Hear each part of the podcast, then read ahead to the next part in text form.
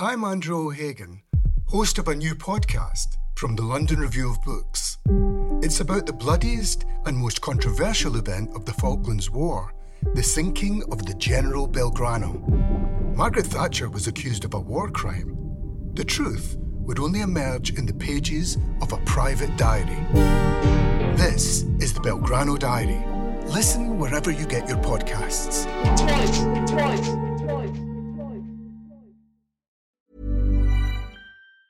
Quality sleep is essential. That's why the Sleep Number Smart Bed is designed for your ever evolving sleep needs. Need a bed that's firmer or softer on either side? Helps you sleep at a comfortable temperature? Sleep Number Smart Beds let you individualize your comfort so you sleep better together. JD Power ranks Sleep Number number 1 in customer satisfaction with mattresses purchased in-store. And now, save 50% on the Sleep Number limited edition Smart Bed for a limited time. For JD Power 2023 award information, visit jdpower.com/awards. Only at a Sleep Number store or sleepnumber.com.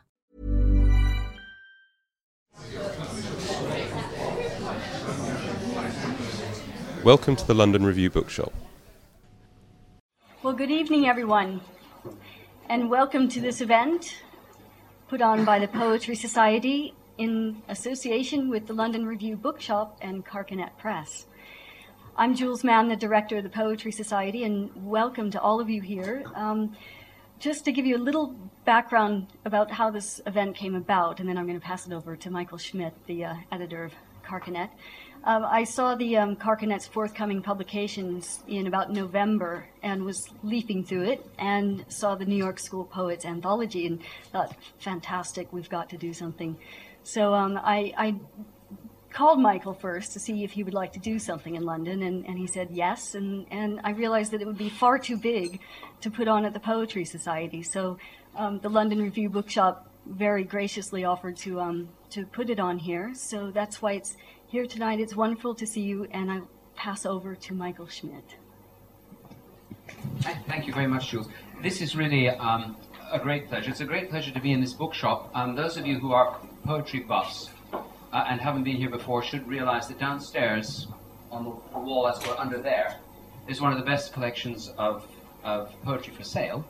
There's a lot of poetry for sale up here as well, and as, as a publisher, I recommend that no one leaves without visiting the table and perhaps getting the editor, Mark Ford, who will be reading tonight and talking uh, to, to sign the book, along with the other readers who are Piotr Sommer, who's translated all of the uh, poets in this anthology into, into Polish, uh, Sarah Maguire, a long-standing admirer of these poets, and of course Lee Harwood, who has a long and close relationship with the New York School. Uh, my relationship with the New York School began in a kind of vexed way. Uh, in 1977, uh, I purchased from the American publisher uh, the rights to publish Self-Portrait in the Convex Mirror. For some reason, Cape, which had published Ashbery before, had closed its poetry list, and we were, we were the lucky heirs of some of the, uh, the debris from that list. And the most valuable piece of debris in human and poetic terms was, um, was John Ashbery. Uh, we published Self-Portrait in Convex Mirror long before I had met the poet, and uh, after publishing it, he refused to speak to his English publisher for about two or three years because he hated the cover so much. And uh, I saw nothing wrong with the cover at the time. I designed it myself. but I have since come to share his point of view. It's not a very pretty book. Um, and we, we must have met at last in, in 1978 or 9, and we became um, good friends, I think. He, whenever he came to England, we would, we would um, uh, launch one of his books, or we would, we would have a lunch, and, uh, and we really became, I mean, I really love him as, as a person. He was very generous. And he and another English poet, and an English poet rather, who, uh, who I think first alerted me to, to Ashbery, John Ash, uh, kept urging me to look at the other members of the New York School. In 1987, at last, being a slow reader, um, 10 years later, I added the collaborative novel that uh, John had written with, uh, with James Schuyler to the list. Um, and then James Schuyler himself joined the list in 1990, and then uh, Kenneth Koch and James and um, Kenneth Koch and uh, and O'Hara were added to the list in 1991. So we have a long association with the New York School. Um, whenever John came to England, he sometimes came for readings, he sometimes just came for, for pleasure. Uh, usually pleasure involved a reading or two. Uh, I took him once to the, the Cambridge Poetry Festival. Um, I remember uh, that I took him to hear a reading by, by Charles Tomlinson in the, in the Union. And uh, as we came out, he said to me, I've never heard Charles Tomlinson read before. He's a real barrel of laughs. that was the only time a John Ashbery story made my, my great guru, Donald Davie, laugh, because John Donald wasn't very keen on, on John's work, in fact fact that I published it. Anyway.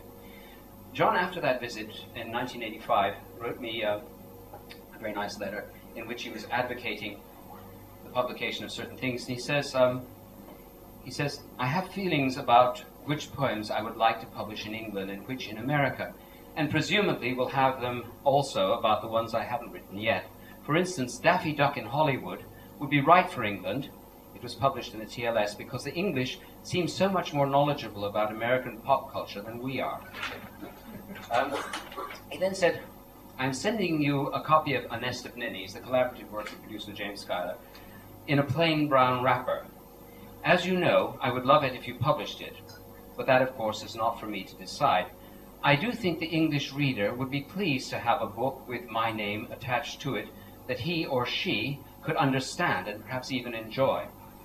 To quote the opening lines of Malcolm Elwin's biography of Landor, one of the books I bought at Rota's it was over that visit, he said, The English have always preferred mediocrity and co- the commonplace to magnanimity and genius. Comfort is the condition most to be desired. Perhaps because, as Hazlitt said, the English are certainly the most uncomfortable of all people in themselves, and they glance askant at the disturber of their peace. What I like about that is we, we move from, from a quotation from a biography of Landor to a quotation from Hazlitt, this moving in and in and in. And I think this is what, what John does quite a lot. My, one of my happiest memories was in, in it must have been 1990, um, just before Christmas, going to a party in New York with John. John took uh, my partner and me to, to a party somewhere on Fifth Avenue. I, I can't actually remember whose house it was. It was a house with beautiful balconies and lovely views and lots of artwork inside. And at the party was um, was James Schuyler, who was to die the next year, a rough and, and lovely man who was exceedingly grateful, which is very odd, because no, no real poet should be grateful to, to a publisher. It should go the other way around. But he was extremely grateful he was at last being published in England, and he was very warm and, and kind. And there was um, Kenneth Koch, who was wonderfully funny and very demanding. Always was wonderfully funny and very demanding. Um, and it was the, the, one time that I actually met three of the four members of the New York School together, and uh, was very very moved to have done so, especially in, uh, because I, I, never saw Schuyler again. Though Kenneth came to read in Manchester and performed very well, and he was a wonderful performer. And I, I never heard Schuyler read, uh, but Ashbery and Koch are great performers that work in very different ways. It's it's a real pleasure uh, to be in this bookshop, uh, because partly because London Review has always been quite supportive of Ashbery, and I think this book may conceivably be a what Eliot called imagism, a locus classicus that people will turn to, and it may, it may be the time for the New York School in England. Um, English poets have always sort of semi-welcomed the New York poets, and then after a while it got very, very tired of them. I, I remember Peter Porter used to praise Ashbery, but doesn't do so as often as he used to. And uh, James Fenton, of course, wrote very positive reviews and then did a very famous negative review in, in the New York Review of Books. And uh, Alan Jenkins, too, declared himself a convert to the, the anti Ashbery camp, having been pro Ashbery. I, I, suspect that this book will give an opportunity for, for a lot of people to reconsider what is a movement, not a, not a, not a, and, and what is also a series of four really fine individual poets. Anyway, it's a real honor to have Mark to, uh, to kick off this evening. Um, uh, thank you very much, Michael. I'm um, uh, I am very pleased with this book. It looks very very beautiful. Um, thank you for doing that. Um, lovely picture by Jane Freilicher uh, on the cover. Um, uh, there's four of us reading. Uh, we're going to read for about 15 minutes each from um, all, all, from anywhere in the anthology. So we, we, I decided it would be a bad idea to allot each of us, like the Beatles, you know, a particular New York poet, which we, whom we then have to impersonate. Um, and uh, I'm going to start off by reading um, from a very, very famous poem uh, by Frank O'Hara. his um, elegy for Billie Holiday, um, whom he saw perform. This anyone who's interested in, in um, O'Hara will know this poem very well. It's called "The Day Lady Died." It is 12:20 in New York, a Friday, three days after Bastille Day. Yes, it is 1959, and I go get a shoe shine because I will get off the 419 in East Hampton at 7:15 and then go straight to dinner, and I don't know the people who will feed me. I walk up the muggy street beginning to sun and have a hamburger and a malted and buy an ugly New World writing to see what the poets in Ghana are doing these days.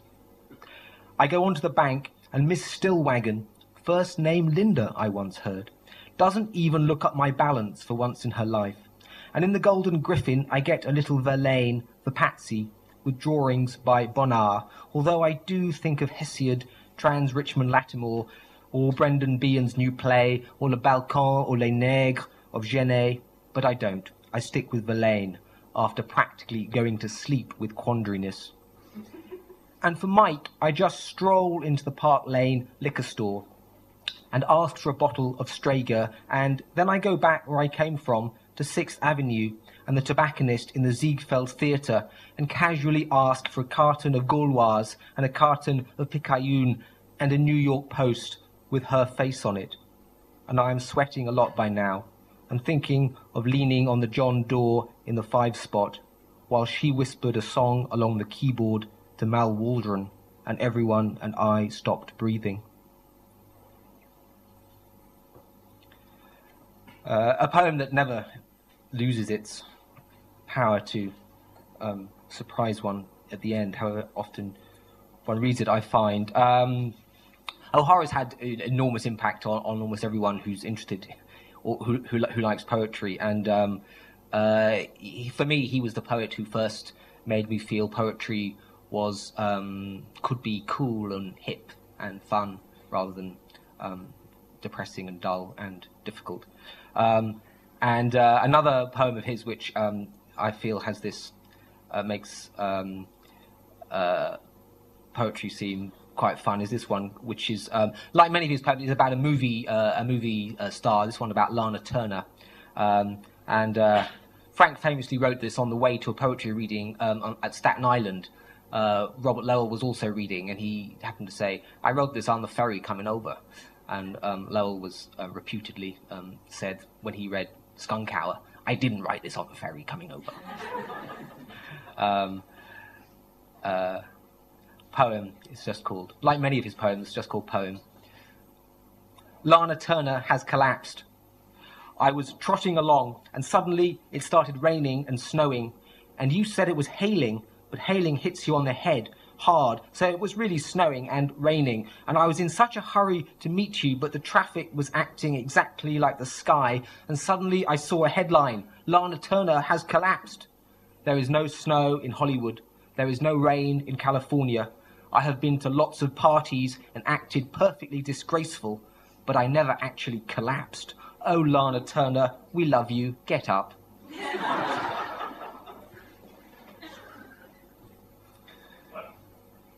um, very, very difficult for me to choose the um, selection from John uh, Ashbery's work since um, uh, I'm a very major John Ashbery fan. And uh, so getting the greatest hit, getting down to the greatest hits was um, quite a painful process, and choosing one to read tonight was was was even more difficult.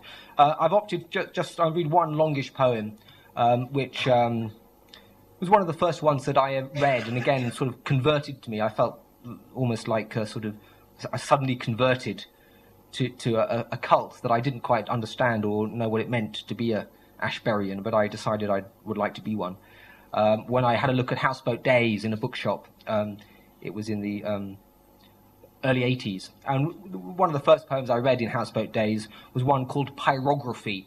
And pyrography is a word to describe the process whereby, um, with a sharp uh, tool, you might inscribe something on leather or metal, a heated tool.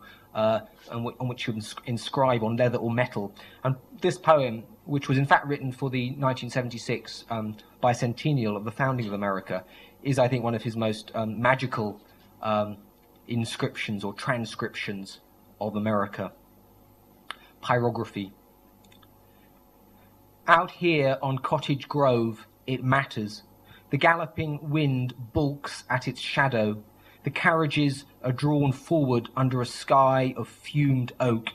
This is America calling.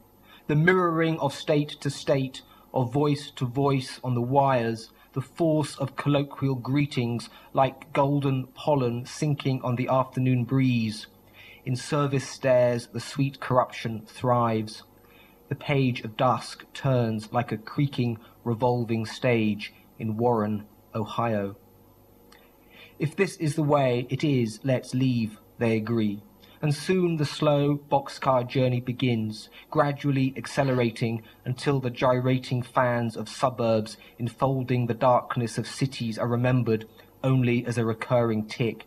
And midway we meet the disappointed, returning ones, without its being able to stop us in the headlong night toward the nothing of the coast. At Bolinas the houses doze and seem to wonder why, through the Pacific haze, and the dreams alternately glow and grow dull?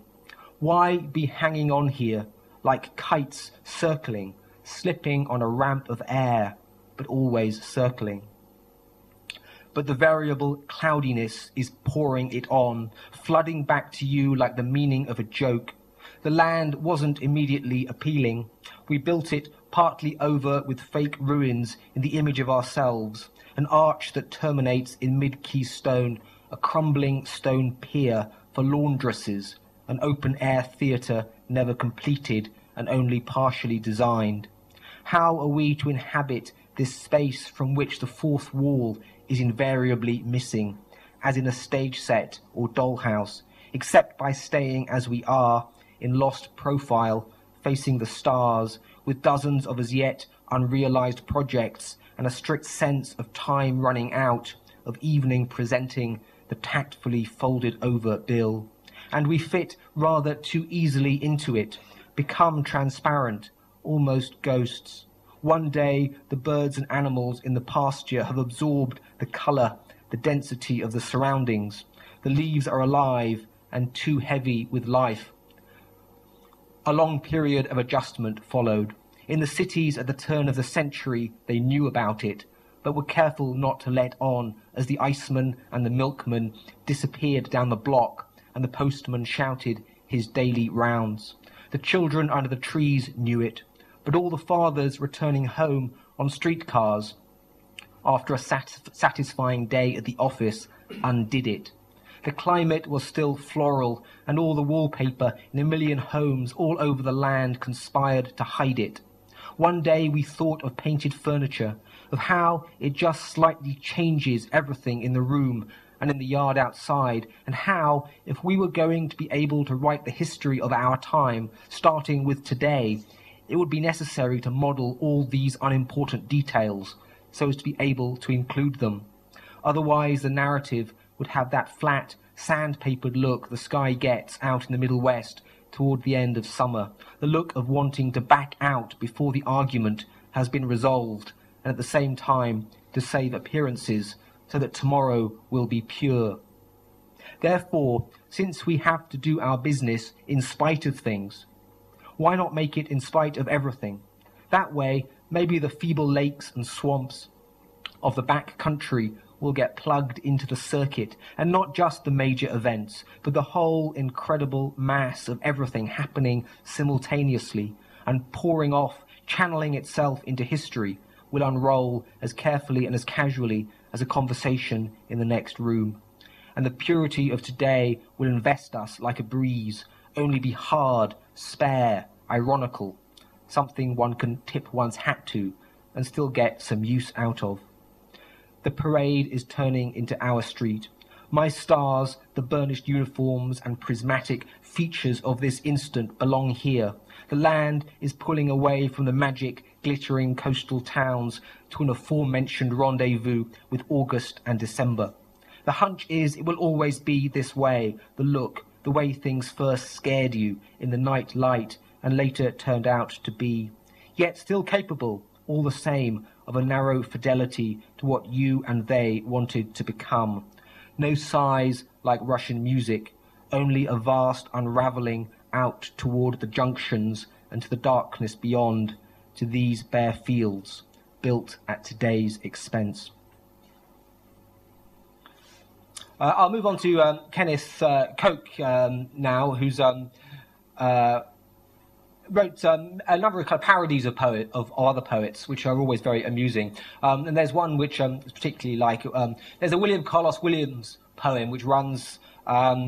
this is just to say I've eaten the plums that were in the icebox and which you were probably saving for breakfast. Forgive me, they were delicious, so sweet and so cold.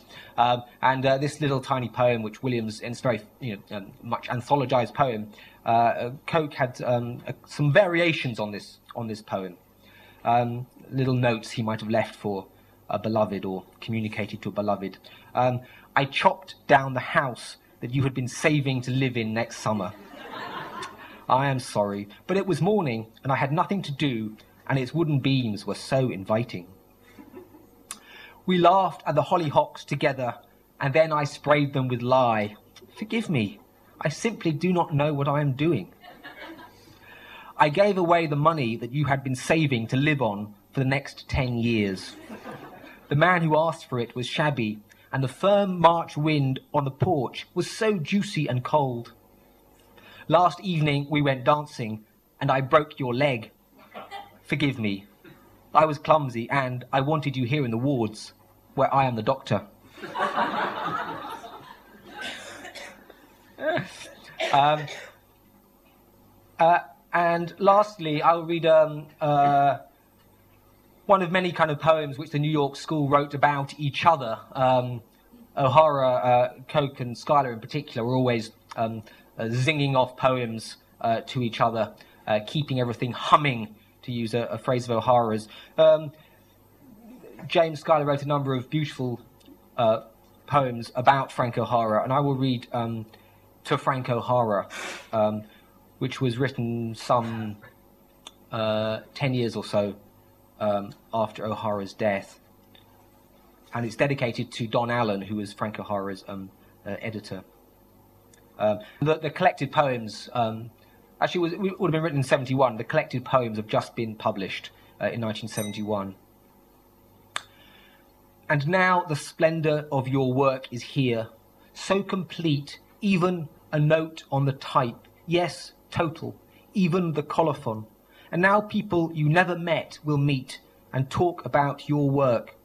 So witty, so sad, so you.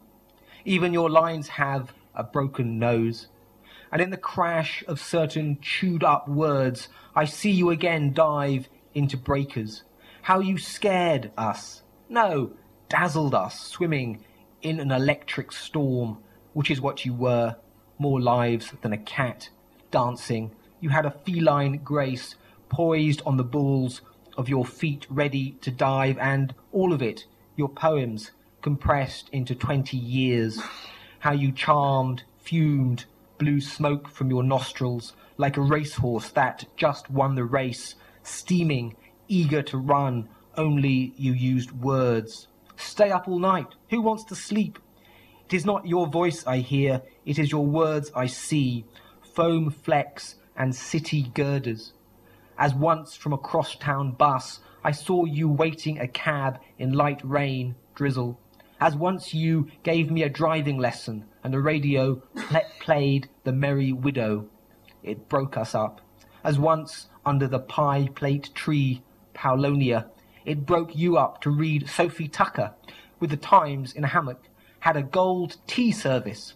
It's way out on the nut, she said, for service. But it was my dream. Well, hello. Uh, it's a, a, great pleasure to be here with you, and uh, especially on this occasion. I uh, used to come to London and work here uh, when I was a student, very close to here as a receptionist in Gresham Hotel in Bloomsbury Street for quite a while. And uh, back in those days, uh, the New Review was still around, and uh, it was quite exciting to be meeting quite a few of the people who were working for it, and uh, I was learning about the British scene at the time. And soon afterwards, the late 70s, I think, I bumped into quite a number of poems from America, which were very difficult to have access to back in those days, especially in Poland. And, and I was absolutely taken by Frank O'Hara first, and then everybody else in, of, the, of the bunch. So I translated quite a number of those uh, poems into Polish, and I think uh, there, uh, there may have been other books translated into Polish in mid 80s uh, that may have had uh, even a bigger um, um, ripple or more ripples than the one by Frank O'Hara that I did, but I'd, I'd like to know which one it would have been. Probably uh, there wasn't anything like it. it. It did seem to have quite an impact on on uh, a number of younger Polish colleagues of mine. Uh, uh, part of the attraction, I think, was the was the irreverence um, in the, within the tradition that used to be so occupied, basically. And I hope you will excuse my my my metaphor, uh, dealing with uh, how brave the Polish cavalry was. So that that seemed to be somewhat different than than that concept of writing, uh, and perhaps that was the reason why uh, the unpredictable and the irreverent had such a great impact. Perhaps the uh, translations didn't do too much harm to the poets. I'm going to read a poem by Frank O'Hara, whose name is uh, Why I'm Not a Painter. I'm not a painter, I'm a poet. Why? I think I would rather be a painter, but I'm not. Well, for instance, Mike Goldberg is starting a painting. I drop in. Sit down and have a drink, he says. I drink, we drink. I look up. You have sardines in it. Yes, it needed something there. Oh, I go and the days go by and I drop in again. The painting is going on and I go. And the days go by. I drop in, the painting is finished. Where is sardines? All that's left is letters. It was too much, Mike says. But me. One day I'm thinking of a color. orange. I write a line about orange. Pretty soon it is a whole page of words, not lines. Then another page. There should be so much more, not of orange, of words, of how terrible orange is in life. Days go by. It is even in prose. I'm a real poet. My poem is finished and I haven't mentioned orange yet. It's 12 poems. I call it Oranges. And one day in the gallery, I see Mike's painting called Sardines. it, it, it, when I bumped into, into it, I think it was the first poem by Frank O'Hara that I, that I read. It, it seemed so. Yeah, it, it seemed precisely all that should be done in in poetry and how should be done without stressing it with the light touch. And so it was, it was wonderful. The, the next one that I'm going to read uh, is a late, um, is, is, a, is a mo- more recent poem by, by John Ashbery than that early poem by Frank O'Hara, or rather mid-career poem by Frank O'Hara. Um, the history of, of, my life comes from his uh, book called uh, My Name uh, Here, which I think is his pre last book. Am I right? Maybe. yeah. Your name here. the history of my life. Once upon a time, there were two brothers. Then there was only one, myself. I grew up fast before learning to dry even. There was I, a stinking adult. I thought of developing interests someone might take an interest in. No so. I became very weepy for what had seemed like the pleasant early years. As I aged increasingly, I also grew more charitable with regard to my thoughts and ideas. thinking them at least as good as the next man's. Then a great devouring cloud came and loitered on the horizon, drinking it up for what seemed like months or years. that is a that is a poem that comes from a book that was uh, dedicated, I think, to uh, the memory of, uh, um, of a close friend of John Ashbery's, uh, Pierre Martory, who died uh, just a year before. Uh, the poem by Kenneth Koch that I'm going to read um, is a title poem of one of his more recent books, uh, maybe uh, three books ago, was published One Train May Hide Another. It was called One Train, and I think you, ha- you have a, the Carcanet edition of it here. I rather think, and I discovered that rather late, uh, that um, Kenneth Koch is a, is a master of sequence. Um, uh, he really, almost the best things that he did and, and wrote seem to be running in sequences.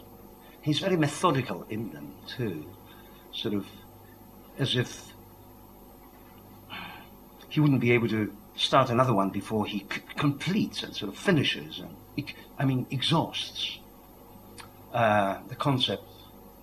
This one is a, lo- a somewhat longer poem. It's like uh, two pages long, but uh, uh, it seems to me to, to, to sort of summarize that ability in a, in a form of form of enumeration type of poem, even though it doesn't seem to be quite that way. One train may hide another. I find it very moving. Sign at a railroad crossing in Kenya. In a poem, one line may hide another line. As at a crossing, one train may hide another train. That is, if you are waiting to cross the tracks, wait to do it for one, for one moment at least, after that first train is gone. And so when you read, wait, wait until you have read the next line, then it is safe to go on reading. In a family, one sister may conceal another. So when you are courting, it's best to have them all in view. Otherwise, in coming to find one, you may love another. One father or one brother may hide the man, if you are a woman, whom you have been waiting to love. So always standing in front of something the other, as words stand in front of objects, feelings, and ideas. One wish may hide another, and one person's reputation may hide the reputation of another. One dog may conceal another on a lawn, so if you escape the first one, you're not necessarily safe. One lilac may hide another, and then lots, a lot of lilacs, and on the Appia Antica, one tomb may hide a number of other tombs. In love, one reproach may hide another. One small complaint may hide a great one. One injustice may hide another. One colonial may hide another. One blaring red uniform another, and another, a whole column. One bath may hide another bath, and when, after bathing, one walks out into the rain, one idea, I'm sorry, one bath may hide another bath, as when, after bathing, one walks out into the rain. One idea may hide another. Life is simple. Hide life is incredibly complex, as in the prose of Gertrude Stein, one sentence hides another, and is another as well, and is another as well. And in the laboratory, one invention may hide another invention. One evening may hide another, one shadow, a nest of shadows. One dark red, or one blue, or one purple. This is a painting by someone after Matisse. One waits the tracks until they pass these hidden doubles or sometimes likenesses. One identical twin may hide the other. And there may, and there may be even more in there. The obstetrician gazes at the valley of the Var. We used to live there, my wife and I, but one life hid another life, and now she's gone, and I'm here. A vivacious mother hides a gawky daughter. The daughter hides her own vivacious daughter in turn. They are in a railway station, and the daughter is holding, holding a bag, bigger than her mother's bag, and successfully hides it. In offering to pick up the daughter's bag, one finds oneself confronted by the mother's hmm. and has to carry that one too. So one hitchhiker may deliberately hide another one, another, and one cup of coffee another, too, until one is overexcited. One love may hide another love, or the same love, as when I love you suddenly rings false and one discovers the better love lingering behind, as when I'm full of doubts hides I'm certain about something and it is that. And one dream may hide another, as is well known always too. In the Garden of Eden, Quality sleep is essential. That's why the Sleep Number Smart Bed is designed for your ever evolving sleep needs. Need a bed that's firmer or softer on either side? Helps you sleep at a comfortable temperature? Sleep Number Smart Beds let you individualize your comfort so you sleep better together. JD Power ranks Sleep Number number 1 in customer satisfaction with mattresses purchased in-store. And now, save 50% on the Sleep Number limited edition Smart Bed for a limited time. For JD Power 2023 award information, visit jdpower.com/awards. Only at a Sleep Number store or sleepnumber.com. Eden, Adam and Eve may hide the real Adam and Eve. Jerusalem may hide another Jerusalem. When you come to something, stop to let it pass, so you can see what else is there. At home, no matter where, internal tracks pose dangers to one memory. Certainly hides, hides another, that being what memory is all about, the eternal reverse succession of contemplated entities. Reading a sentimental journey, look around when you have finished for Tristram Shandy to see if it is standing there. It should be stronger and more profound, and theretofore hidden as Santa Maria Maggiore may be hidden by similar churches inside Rome. One sidewalk may hide another, as when you're asleep there, and one song hide another song. A pounding upstairs hide the beating of drums. One friend may hide another. You sit at the foot of a tree with one, and when you get up to leave there is another whom you'd have preferred to talk to all along one teacher, one doctor, one ecstasy, one illness, one woman, one man may hide another. Pause to let the first one pass. You think, now it is safe to cross, and you are hit by the next one. It can be important to have waited at least a moment to see what was already there. And the poem that I chose to read by James Schuyler is called Shimmer.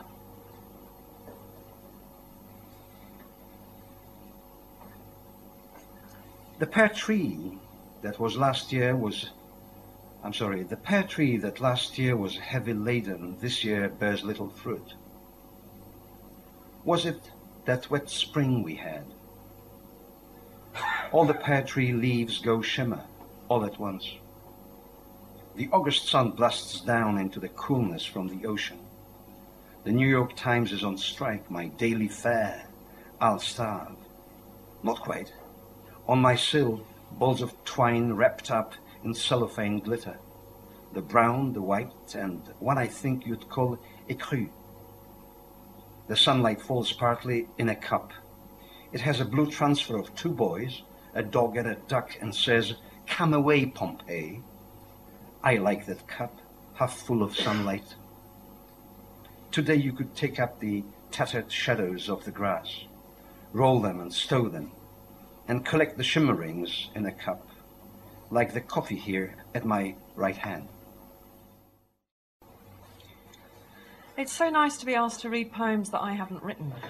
Um, and uh, I really like reading aloud, and I particularly like reading aloud things that I haven't written. So this is a great treat. And it's also a particular pleasure to be reading these wonderful poems from this anthology that Mark has edited, I think, so skillfully. And um, as Michael said in the introduction, I do think that, and I certainly hope, and I'm sure all of us hope, that this book um, will make a, a big difference to the way that the New York poets are seen in this country, because by and large, they're either marginalised or looked down on, or both. And I think for me, the important thing about them, I mean, there's lots of important things, but I suppose it's about music, really. in the sense that there's a lot of poetry written in this country that I just find just bullied by um, in, the, in, its, in its insistence of its music. And what I like about all of these poets is that you can tell that they listen to a lot of very different music, and particularly jazz, um, which is what I like listening to. Um, and that comes into their poetry, and in the sense, not just in the sound of the poetry, but in the attitude of the poet towards the poetry. And I think that's incredibly important. I'm going to read um, a poem by Frank O'Hara, which is one of those poems he described as being his I do this, I do that kind of poems. Um, and uh, just that kind of offhand way that he talked about his poems, um, which actually a lot of other poets could have taken this on and said, well, this is a sort of, you know, methodologically and ontologically terribly important and what I'm doing here, blah, blah. And actually, they are really important, these poems. And I think what's significant about them is the way that they ground this wonderful, evanescent, sub- subjective experience that we all have every day into some kind of order and you know that he's in a particular time and a particular place and, and it's all there um, the whole of the world is in this in this these small poems um, this one is called a step away from them it's my lunch hour so i go for a walk among the hum coloured cabs First, down the sidewalk, where labourers feed their dirty, glistening torsos sandwiches and Coca Cola, with yellow helmets on. They protect them from falling bricks, I guess. Then onto the avenue where skirts are flipping above heels and blow up over grates. The sun is hot, but the cabs stir up the air. I look at bargains in wristwatches. There are cats playing in sawdust on to Times Square, where the sign blows smoke over my head, and higher the waterfall pours lightly. A Negro stands in a doorway with a toothpick, languorously agitating. A blonde chorus girl clicks. He smiles and rubs his chin. Everything suddenly honks. It is 12:40 of a Thursday. Neon in daylight is a great pleasure, as Edwin, Edwin Denby would write as are light bulbs in daylight. I stop for a cheeseburger at Juliet's Corner. Giulietta Masina, wife of Federico Fellini, e belle attrice, and chocolate malted. A lady in foxes on Saturday puts, a, puts her poodle in a cab. There are several Puerto Ricans on the avenue today, which makes it beautiful and warm. First Bunny died, then John Latouche, then Jackson Pollock. But is the earth as uh, is the earth as full as life was full of them? And one has eaten, and one walks past the magazines with nudes and the posters for Bullfight and the Manhattan Storage Warehouse, which they'll soon tear down. I used to think they had the Armory show there. A glass of papaya juice and back to work. My heart is in my pocket. It is poems by Pierre Reverdy.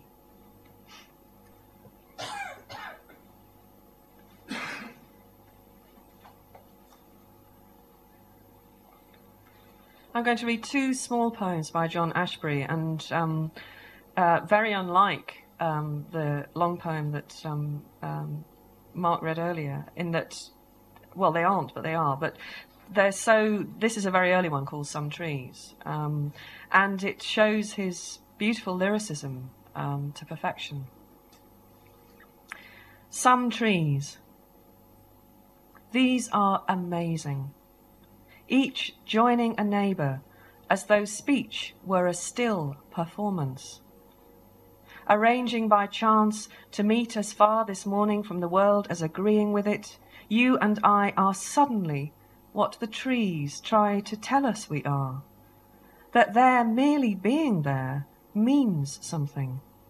That soon we may touch, love, explain. And glad not to have invented such comeliness, we are surrounded. A silence already filled with noises, a canvas on which emerges a chorus of smiles, a winter morning. Placed in a puzzling light and moving, our days put on such reticence, these accents seem their own defence.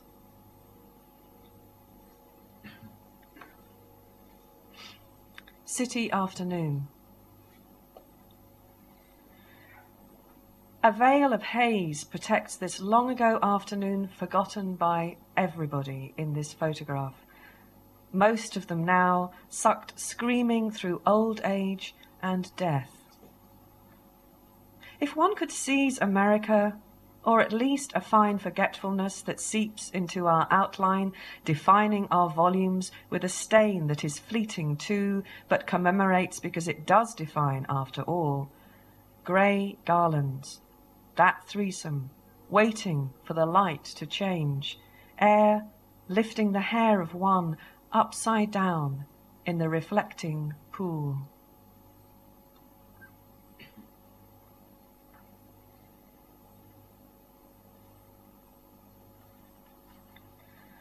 Kenneth Koch um, has made all the poems make everybody laugh, um, and this is another one. But I mean, like the others that everyone's read um, so far, um, they're extraordinarily intelligent poems about the nature of the world, and I think this one in particular about how one writes a poem and what is in a poem and how it gets to be there. It's called The Simplicity of the Unknown Past. Out the window, the cow out the window, the steel frame out the window, the rusted candle stand. Out the window, the horse, the handleless pan, real things Inside the window, my heart that only beats for you. A verse of Verlaine. Inside the window of my heart is a style and a showplace of onion like construction. Inside the window is a picture of a cat, and outside the window is the cat indeed, jumping up now to the top of the roof of the garage. Its paws help take it there. Inside this window is a range of things which outside the window are like stars, arranged but huge in fashion. Outside the window is a car, the rusted wheel of a bicycle. Inside it are words and paints. Outside, smooth hair of a rabbit, just barely seen. Inside the glass of this window is a notebook with little marks. They are words. Outside this window is a wall with little parts. They are stones. Inside this window is the start, and outside is the beginning. A heart beats. The cat leaps. The room is light. The sun is almost blinding. Inside this body is a woman, inside whom is a star of some kind or other, which is like a uterus, and outside the window a farm machine starts.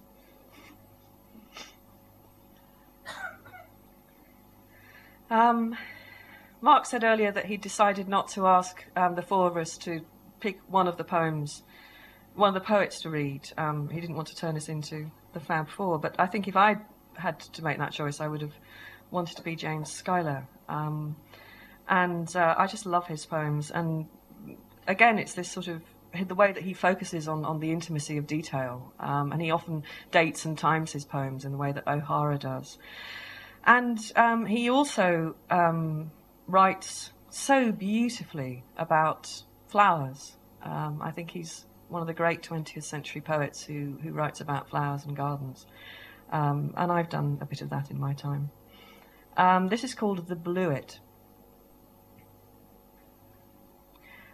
And is it stamina that unseasonably freaks forth a bluet, a Quaker lady, by the lake?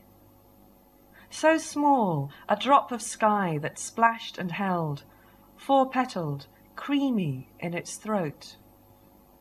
The woods around were brown, the air crisp as a Carr's table water biscuit, and smelt of cider.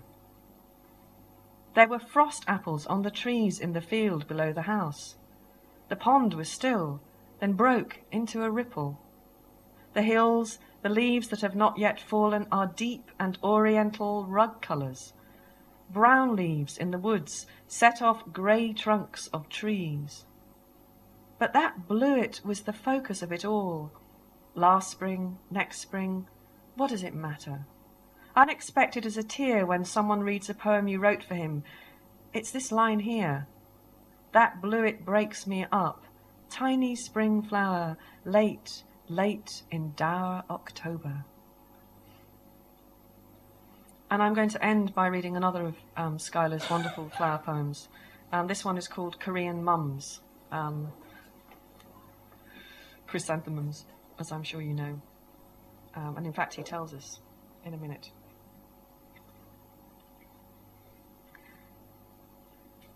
Korean mums, beside me in this garden are huge and daisy like. Why not? Are not ox-eye daisies a chrysanthemum? Shrubby and thick stalked, the leaves pointing up, the stems from which the flowers burst in sunbursts. I love this garden in all its moods, even under its winter coat of salt hay, or now, in October, more than half gone over. Here a rose, there a clump of aconite. This morning, one of the dogs killed a barn owl. Bob saw it happen, tried to intervene. The Airedale snapped its neck and left it lying. Now the bird lies buried by an apple tree. Last evening, from the table we saw the owl, huge in the dusk, circling the field on owl silent wings. The first one ever seen here. Now it's gone, a dream you just remember. The dogs are barking. In the studio, music plays and Bob and Darragh paint. I sit scribbling in a little notebook at a garden table, too hot in a heavy shirt in the mid October sun, into which the Korean mums all face. There is a dull book with me, an apple core, cigarettes, an ashtray. Behind me, the rue I gave Bob flourishes.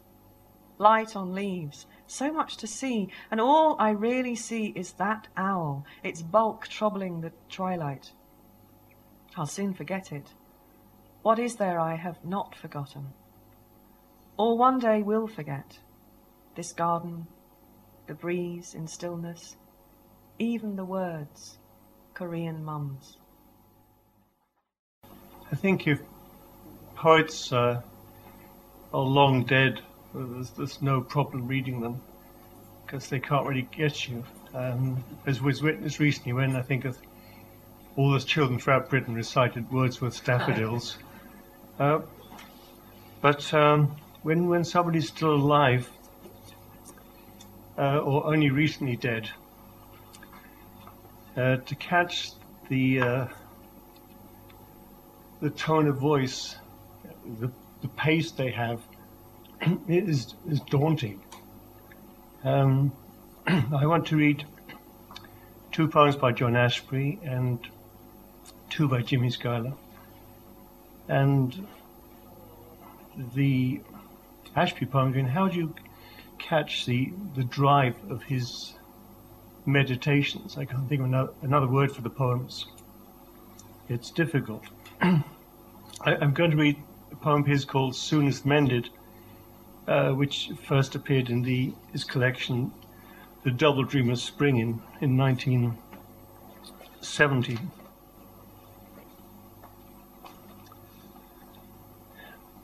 Barely tolerated, living on the margin in our technological society we're always having to be rescued on the brink of destruction, like heroines in Orlando Furioso before it's time to start all over again. There would be thunder in the bushes, a rustling of coils, and Angelica in the Ingres painting was considering the colorful but small monster near her toe, as though wondering whether forgetting the whole thing might not in the end be the only solution. And then there always came a time when Happy Hooligan in his rusted green automobile came plowing down the course just to make sure everything was okay. Only by that time we were in another chapter and confused about how to receive this latest piece of information. Was it information? Weren't we rather acting this out for someone else's benefit? Thoughts in a mind with room enough and to spare for our little problems? So they began to seem. Our daily quandary about food and the rent and bills to be paid. To reduce all this to a small variant, to step free at last, minuscule on the gigantic plateau. This was our ambition to be small and clear and free. Alas, the summer's energy wanes quickly. A moment and it is gone. And no longer may we make the necessary arrangements, simple as they are. Our star was brighter, perhaps, when it had water in it. Now there's no question even of that, but only of holding on to the hard earth so as not to be thrown off, with an occasional dream, a vision. A robin flies across the upper corner of the window. You brush your hair away and cannot quite see, or a wound will flash against the sweet faces of the others. Something like, This is what you wanted to hear, so why do you think of listening to something else? We're all talkers, it is true, but underneath the talk lies the moving and not wanting to be moved, the loose meaning, untidy and simple, like a threshing floor. These then were some hazards of the course. Yet though we knew the course was hazards, and nothing else, it was still a shock when, almost a quarter of a century later, the clarity of the rules dawned on us for the first time. They were the players, and we who had struggled in the game were merely spectators. Though subject to its vicissitudes, and moving with it out of the tearful stadium, borne on shoulders, at last, night after night, this message returns, repeated in the flickering bulbs of the sky, raised past us, taken away from us, yet ours over and over until the end that is past truth, the being of our sentences, and the climate that fostered them, not ours to own, like a book, to be but to be with, and sometimes to be without, alone and desperate. But the fancy makes it ours, a kind of fence sitting raised to the level of an aesthetic ideal. These were moments, years solid with reality, faces, nameable events, kisses, heroic acts, but like the friendly beginning of a geometrical progression, not too reassuring, as though meaning could be cast aside some day when it had been outgrown. Better, you said, to stay cowering like this in the early lessons, since the promise of learning is a delusion. And I agreed, adding that tomorrow would alter the course of what had already been learned that the learning process is extended in this way, so that from this standpoint, none of us ever graduates from college. From time, but time is an emulsion, and probably thinking not to grow up is the brightest kind of maturity for us, right now at any rate.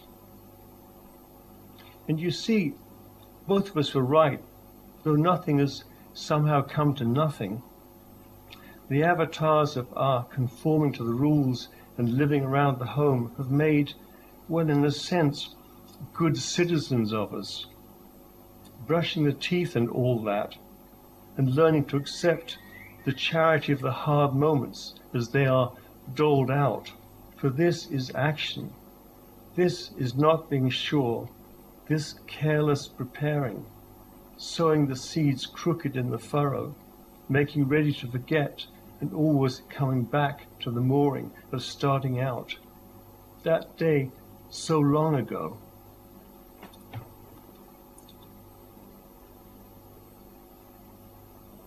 I always found listening to Ashbery reading was like being underwater, and you sort of you you come up to the surface every so often, clutch a line, and then sink back down again, and it works chemically, not logically. Um, this is an earlier poem um, of his, um, which first appeared in the Donald Allen anthology in 1962. Um, no, no, no, I'm wrong. Sorry. Um, it, was, it, appeared in the Tennis Court Oath in 1962, and was probably written in the late 50s. Titled uh, they dream only of America. They dream only of America to be lost among the 13 million pillars of grass. This honey is delicious, though it burns the throat. And hiding from darkness in barns, they can be grown ups now, and the murderous ashtray is more easily the lake a lilac cube. He holds a key in his right hand. Please, he asked willingly. He is 30 years old. That was before we could drive hundreds of miles at night through dandelions. When his headache grew worse, we stopped at a wire filling station. Now he cared only about signs. Was the cigar a sign? And what about the key? He went slowly into the bedroom. I would not have broken my leg if I had not fallen against the living room table. What's it is, what is it to be back beside the bed? There's nothing to do for our liberation, except wait in the horror of it. And I am lost without you.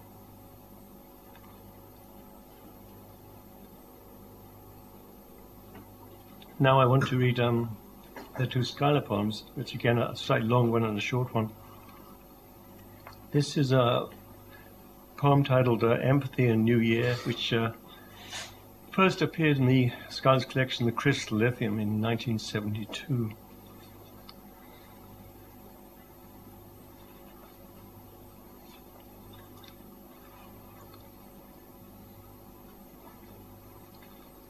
I mean,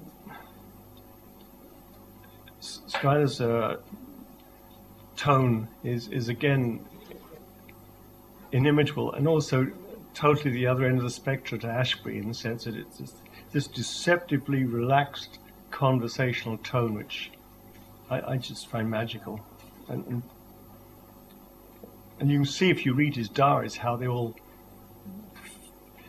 flow in and out of the poems. This is total, uh, t- prefaced, it's um, Empathy in New Year, prefaced by uh, a quote from Levi Strauss, uh, which is A notion like that of empathy inspires great distrust in us because it connotes a further dose of irrationalism and mysticism. 1. Whitman took the cars all the way from Camden. And when he got there, or rather, sorry, I'll start again. Whitman took the cars all the way from Camden. And when he got here, or rather there, said, quit quoting, and took the next back through the Jersey meadows, which were that then. But what if it is all mere illusion? I doubt it, though men are not so inventive, or few are. Not knowing a name for something proves nothing. Right now, it isn't raining, snowing, sleeting, slushing, yet it is doing something.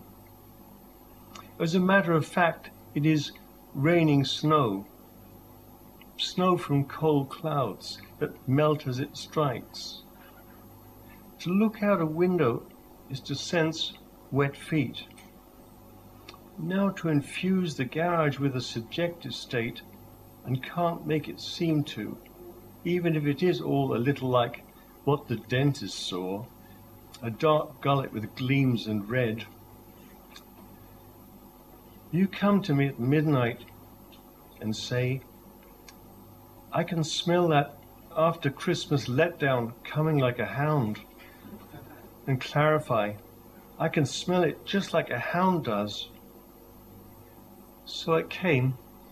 It's a shame expectations are so often to be counted on. New Year is nearly here, and who, knowing himself, would endanger his desires resolving them in a formula? After a while, even a wish flashing by as a thought provokes a knock on wood. So often a little dish-like place worn in this desk just holds a lucky stone inherited from an unlucky man. 1968. What a lovely name to give a year. Even better than the dogs, Wert, Bird Thou Never, and Woofy. Personally, I'm going to call the new year Mutt. Flattering it will get you nowhere. Second section. Awake at four and heard a snowplow not rumble, a huge beast at its chow, and wondered, is it 1968 or 1969 for a bit? 1968 had such a familiar sound. Got coffee and started reading Darwin. So modest, so innocent, so pleased at the surprise that he should grow up to be him. How grand to begin a new year with a new writer you really love. A snow shovel scrapes. It's 12 hours later, and the sun that came so late is almost gone. A few pink minutes, and yet the days get longer. Coming from the movies last night, snow had fallen in almost still air and lay on all, so all twigs were emboldened to make big disclosures. It felt warm, warm that is for cold, the way it does when snow falls without wind. A snow picture, you said, under the clung to elms, worth painting. I said, the weather operator said, turning tomorrow to bitter cold. Then the wind will veer round to the north and blow all of it down. Maybe I thought it will get cold some other way. You, as usual, were right. It did and has. Night and snow and the threads of life for once seen as they are, in ropes like roots. And I finish with a, a, a short poem uh, titled February. Um, this is the one that did appear in the the Don Allen 1960 anthology, but first appeared in uh, collection, deeply um, God, my eyesight's really going. Freely espousing in um, 69. February. A chimney breathing a little smoke. The sun I can't see making a bit of pink I can't quite see in the blue. The pink of five tulips at 5 p.m on the day before March 1st. The green of the tulip stems and leaves, like something I can't remember.